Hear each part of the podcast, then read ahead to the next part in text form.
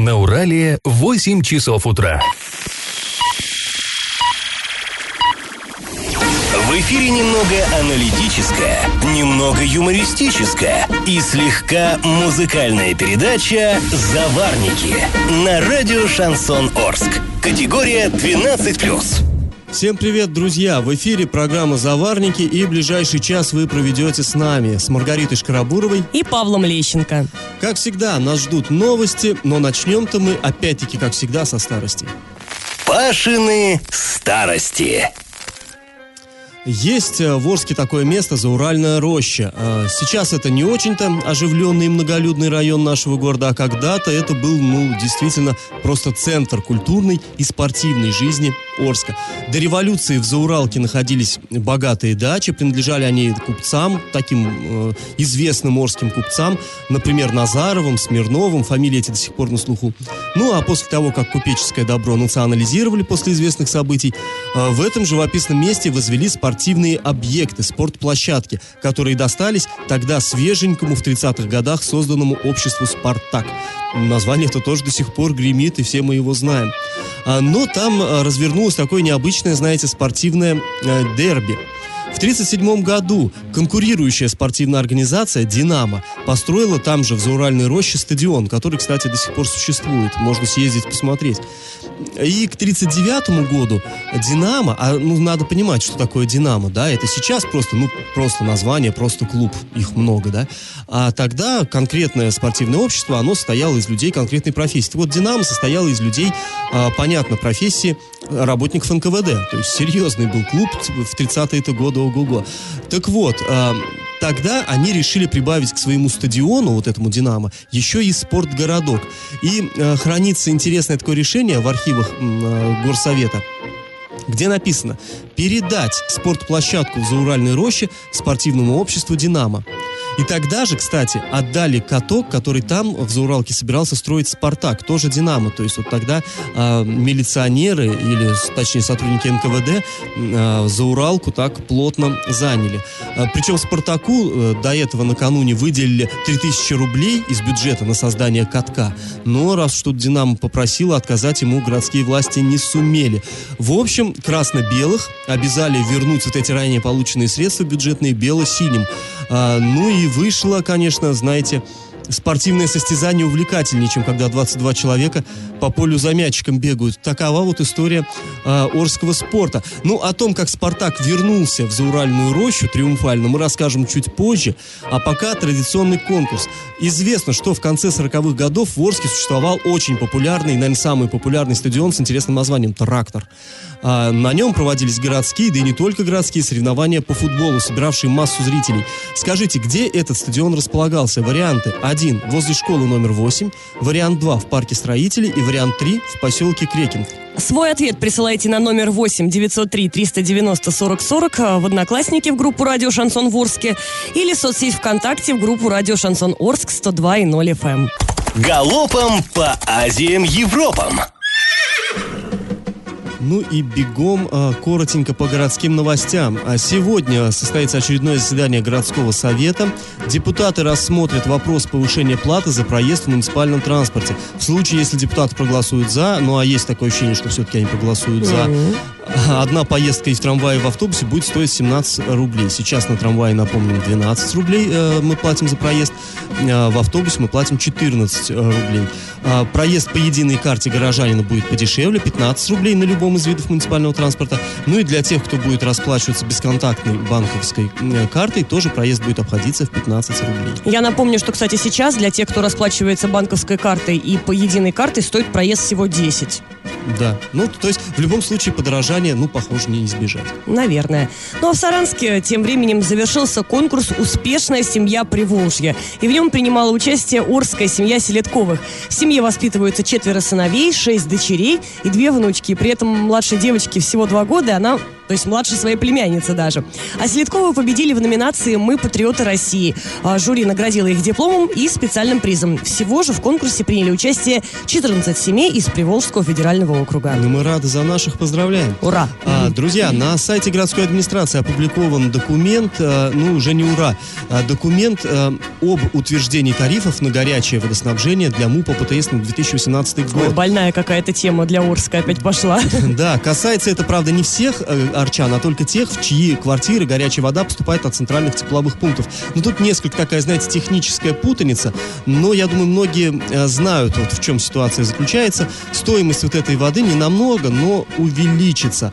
А, то есть раньше, если при расчете стоимости горячей воды использовалась стоимость тепловой энергии 1685 рублей за гигакалорию, то э, теперь она будет 1713 рублей за гигакалорию. То есть стоимость вот одной гигакалории увеличится всего на 28 рублей. Но это очень много, э, то есть... э, Столько мы не расходуем. да, столько да. не расходуем, то есть это просто при расчетах будет э, использоваться. И еще раз подчеркну, это не для всех, а только для тех, кто получает горячую воду от центральных тепловых пунктов. Раньше эту услугу предоставлял э, Энергосбет Плюс, а теперь вот там переиграли, и теперь это будет МУП ПТС собирать, ну, о- оказывать эту услугу, там, собирать средства и так далее. Вот незначительно, то есть, грубо говоря, кубометр горячей воды подорожает для части арчан на какие-то копейки. Но все-таки, как известно, копейка рубль бережет, вот мелочь, они приятны. Я в теме. А Сегодня депутаты городского совета должны принять поправки к правилам благоустройства и заменить термин «дворовое освещение» на «придомовое освещение». Ну, на самом деле, вот мы уже не первый раз эту тему поднимаем, и ну, все-таки она очень важная и очень сложная. В ней не так просто разобраться, и мы вот пытаемся из, из программы в программу сами разобраться и помочь вам это сделать. А, вообще, термин-то термином, самый главный вопрос остается без ответа. Кто должен платить за свет во дворах? И, собственно говоря, вот эта вот терминологическая путаница, она должна Решить это, да? да, она ну, в какой-то степени должна решить, но даже если вот все, все эти решения примут, все равно останется много вопросов.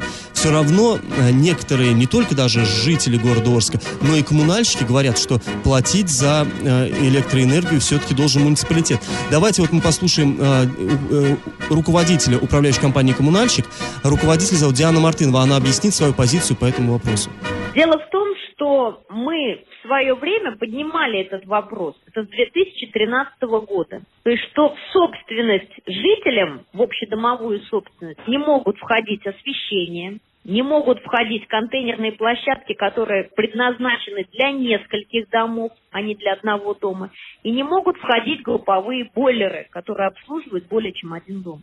В 2018 году, в апреле, прокуратура Ленинского района после проверки коммунальщика и профессионала предприятий вынесла представление, где четко указала, что содержание уличного освещения, в том числе освещения во дворах, я не буду его называть придомовым или дворовым, освещение улиц во дворах должен нести муниципалитет. Потому что здесь затрагиваются не только интересы собственников, которые проживают в этих домах, но затрагивается и дорожное движение, и безопасность нахождения на территории, безопасность граждан прежде всего. Со своей стороны лично я уже на сегодняшний день обратилась в Генеральную прокуратуру и в областную прокуратуру. Потому что закон должен быть соблюдаться.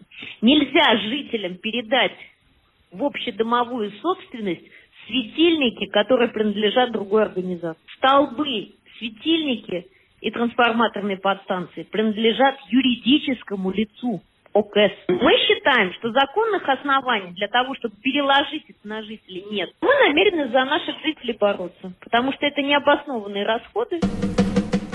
А, ну, тема сложная, мы к ней, друзья, еще обязательно вернемся после небольшой паузы. Я в теме.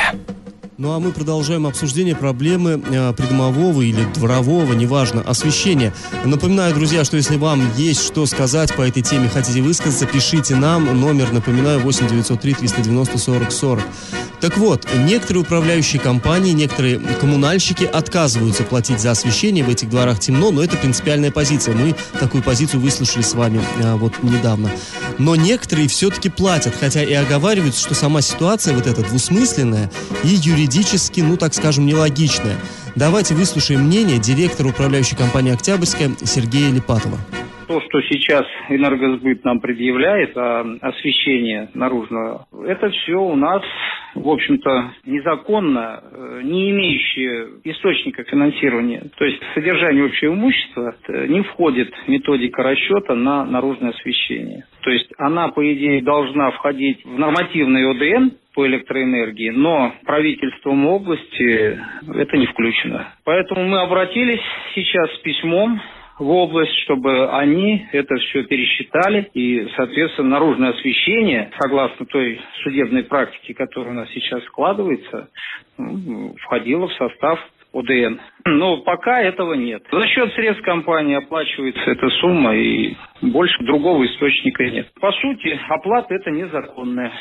И э, то, что там кто-то сейчас не оплачивает и отказывается, то есть правда э, разделена на, пополам. И те правы, и эти правы. А в результате страдают люди. Но с нашей стороны приняты меры к тому, чтобы люди не страдали, освещение было. Не, ну это крайне запутанная ситуация, однозначно. А, слушай, Паша, скажи, пожалуйста, вот если сегодня будут а, принимать поправки к правилам благоустройства и менять термин «дворовое освещение» на «придомовое освещение», вот судя даже по названию, придомовое, дворовое, разница в том, что это все привязывают к дому, то есть к человеку, к жильцу, и платить будет он, я правильно К понимаю? Жильцу, да, в любом случае. Просто дело в том, что изначально э, был внесен пункт, согласно которому собственники должны, в правила благоустройства, Мгм. пункт, согласно которому э, собственники должны сами платить за вот это за освещение своих дворов. Мгм. Но там использовался термин дворовое освещение. А суд сказал, ну, ребят, вы выдумываете такого термина, в федеральном законодательстве нет, нечего тут вот выдумывать слова.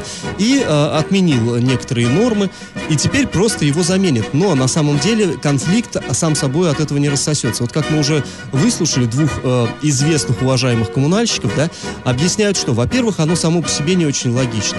Если этот, э, в этом дворе горит свет, этим пользуются не только люди, которые в доме живут, а и те, которые проходят мимо, Да, то есть просто, проходят через да. этот двор. Этим же пользуется, условно говоря, полиция, которая патрулирует город и смотрит, да, где что происходит у нас эм, на свету, в темноте не видно. И так далее, и так далее, и так далее. То есть, э, во-первых, само по себе довольно странно, что на людей хотят это возложить, это бремя.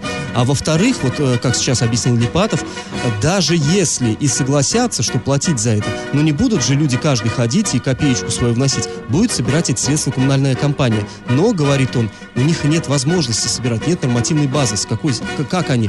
А, в ОДН это не входит, в ремонт содержания не входит, на каком основании они должны эти деньги собирать. Пока управляющая компания платит из своего кармана, те, которые готовы платить. Слушай, Паш, а в других городах вообще как практикуется? Ты не узнавал на эту тему? Вот в других городах это надо узнавать, надо разбирать, но вообще, как правило, платит муниципалитет за, Мгм. за любое уличное освещение, потому что улицы города, будь то центральные магистрали или там дворовые проезды, это все-таки городская территория. В большинстве, конечно, так.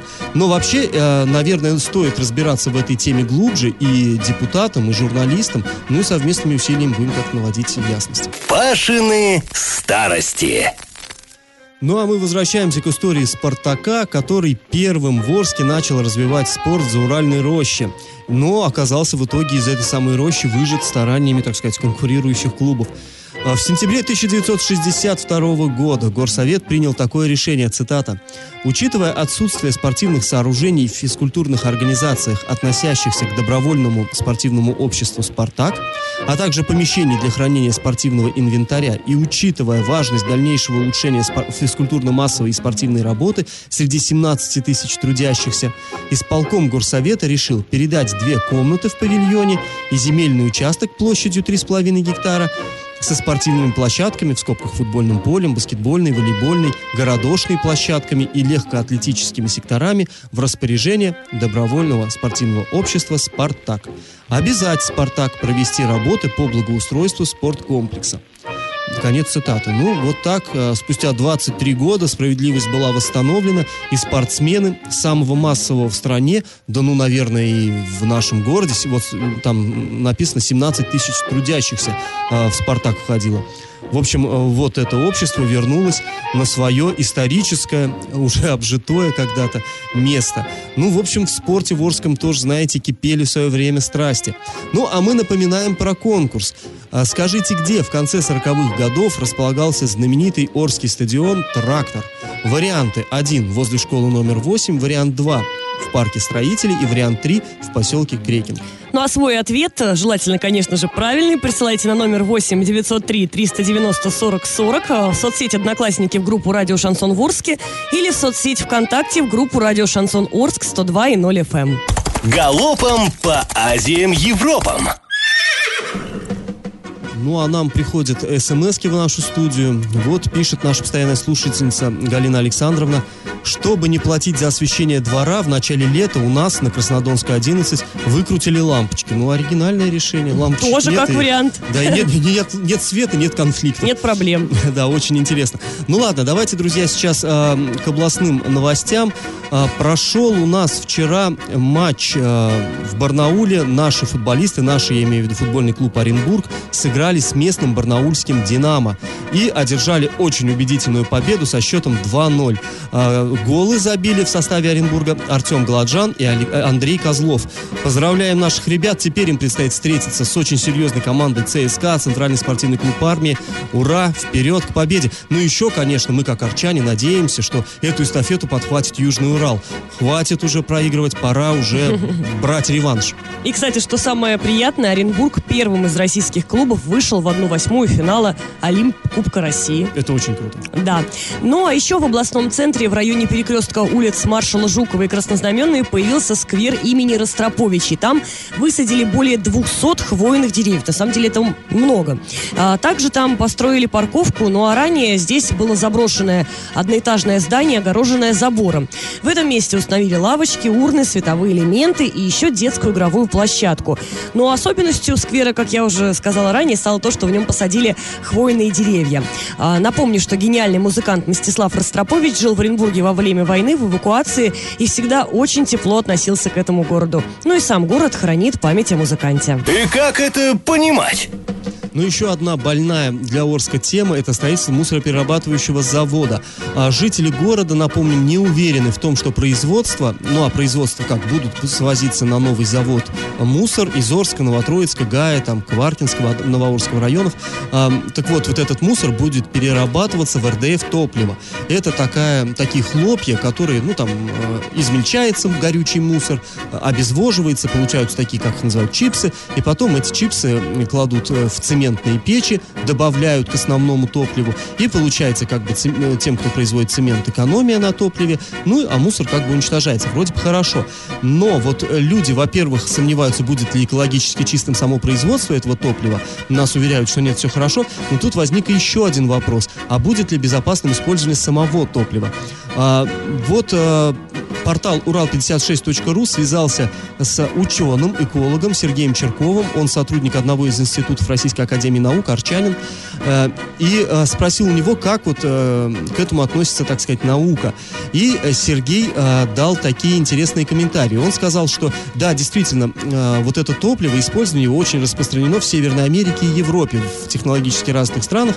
Действительно используют, и причем используют исключительно только в печах цементных заводов, поскольку там э, очень большая температура от 1200 до 1500 градусов в печах.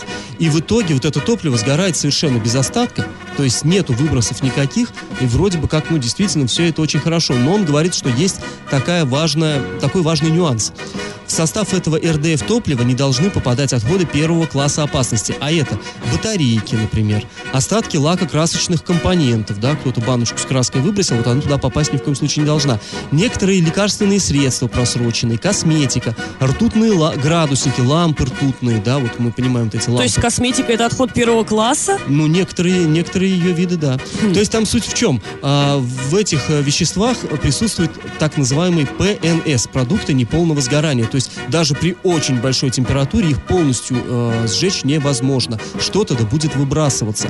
И, и вот в этот перечень ПНС входит более 100 опасных веществ, а, в том числе ртуть, например. Вот если ртутную лампу выбросили, да хоть как-то ее не жги, это все окажется все-таки в воздухе в итоге, если это не выбрать вот из общей массы мусора. И а, как объясняет э, вот ученый, в тех самых развитых странах технологически там э, раздельный сбор мусора. То есть сами, ну, как бы люди обычные, да, они и заранее сортируют вот в это ведро там бумагу, в эту э, пластик, это что-то, что-то, а опасные отходы вообще отдельно. Так вот, у нас пока вроде как говорят, этого не будет. То есть у нас будет из общей массы мусора выбираться то, что вот способно гореть. И а, вот эколог говорит, что вызывает сомнение, а не попадут ли те же батарейки, ну как их выбрать из общей массы мусора? Действительно, вопрос очень важный.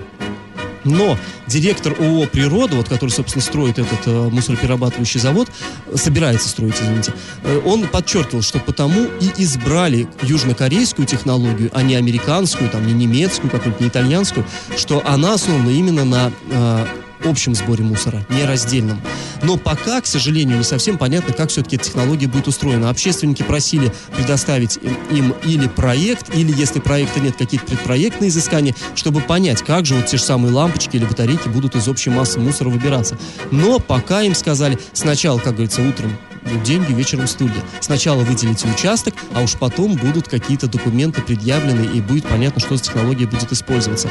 Ну, не совсем это устраивает, конечно, общественников, но э, в любом случае вопросы пока к производству есть, но будем надеяться, что они будут разъясняться, что не будет у нас кота в мешке, что все-таки э, инвесторы, застройщики, они дадут полную, полную картину нам. До строительства. До строительства, хотелось бы. И как это понимать?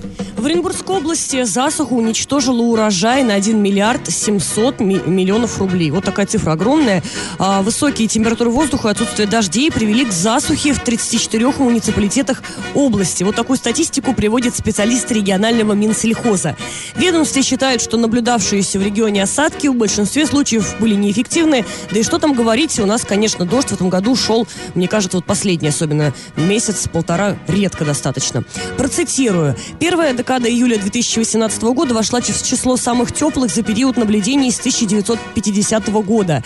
Средние температуры были в пределах плюс 24-28 градусов, что на 3-5 градусов выше нормы, сообщает пресс-служба Министерства сельского хозяйства Оренбургской области. Но, по словам экспертов, засуха при этом не стала причиной нехватки зерна в области. То есть, по официальным данным, потребность внутреннего региона составила около 1, 1 миллиона 400, ди- прошу прощения, 900 тысяч тонн зерна, тогда как на сегодняшний день валовый сбор превысил 2 миллиона, а, тыс- а, 2 миллиона тонн. В общем, по То словам... есть себя Да. мы обеспечили свою область сами, то есть то, что мы съедаем, мы как бы собрали. Ну, всегда В норму, да. было, да, э, житницей России хлебной. Ну, увы, вот э, сейчас похоже, что, то есть кормила всю Россию, но теперь вот, увы, этого не хватает. Но хуже всего, конечно, что вот этот самый э, 1 миллиард 700 миллионов рублей, которые потерпели э, э, сельхозтоваропроизводители, ну, это сельчане получили вот этот убыток. Они и так жили, мягко говоря, не богато. И вот это, конечно, очень сильно ударило по фермерам, по сельскому хозяйству. Но это плохо. Ну, что сказать, у нас э, зона рискованного земледелия, всегда у нас было жаркое лето, но э, будем надеяться, что как-то будет государством предусмотрен механизм компенсации сельчанам вот этих вот понесенных э, потерь. Новость дна. А, Друзья, прежде чем перейти к нашим традицион- традиционной нашей э, рубрике «Новость дна», зачитаю еще одну смс которую прислал наш слушатель. К сожалению, он не подписался. А, Пишет, Новотроицк, юго-запад Новотроицка, засыпает цементом. То есть, ну, очевидно, речь идет именно о производстве вот э, на том самом заводе, о котором мы говорили, в котором планируется использовать это самое РДФ топливо. Засыпает цементом, а для его производства проектирует мусорозавод тоже по корейскому проекту, но в России. Ну вот, очевидно, из Новотроицка нам прилетела эта смс -ка. Ну что ж, все-таки перейдем к новостям дна. Житель Александровского района Оренбургской области признан виновным в совершении семи эпизодов мошеннических действий. А, как это было? Используя сеть интернет, он а, заходил на странички людей социальной сети ВКонтакте и а, получал от них деньги мошенническим путем. Ну почему именно дно? Ну вот действительно, друзья, это вот, вот совсем уже дно. Он не просто к людям на странички заходил, каким-то их обманывал, а к людям, которые просили помощи, у которых сгорел дом, у которых умер близкий человек, у которых ребенок больной или что-то еще. Люди, которые объявляли сбор средств. Он заходил под видом а, мецената, такого благотворителя, и говорил, я вам переведу денежку, а вы мне скажите такие-то, такие-то данные. С э, карточки, ну, вероятно. разумеется, да, людям было неудобно, да, вот кто-то тебе предлагает деньги, а ты будешь еще и там его переспрашивать, а не жулик ты, э, мил человек. И они ему э, сообщали свои данные, которые вообще-то никому нельзя сообщать. И в итоге он вот 7 человек обманул, ущерб нанес на сумму от 6500 до 29 9 тысяч рублей. То есть люди, которые и так пострадали, он их еще вот и а, обобрал.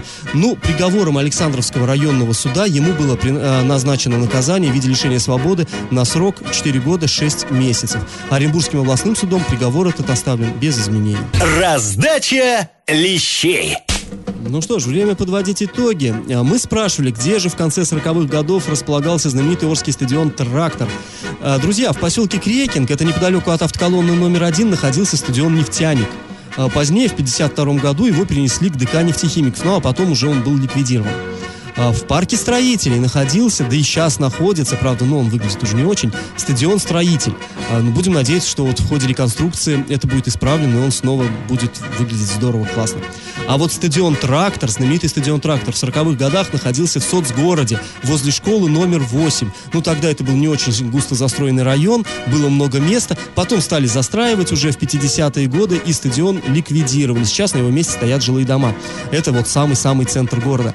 В общем, правильный ответ у нас сегодня один. Да, ну и, конечно, не может не радовать, что есть у нас люди, которые прислали нам а, верный ответ. А первый, самый-самый первый стала Галина. Она у нас сегодня победитель. Кстати, она с, с нами связывалась и правильный ответ свой прислала через интернет. Да. Да, и она получит заслуженный приз. Ну а с вами мы прощаемся. Этот час вы провели с Маргаритой Шкарабуровой. И Павлом Лещенко. Пока, до завтра, друзья.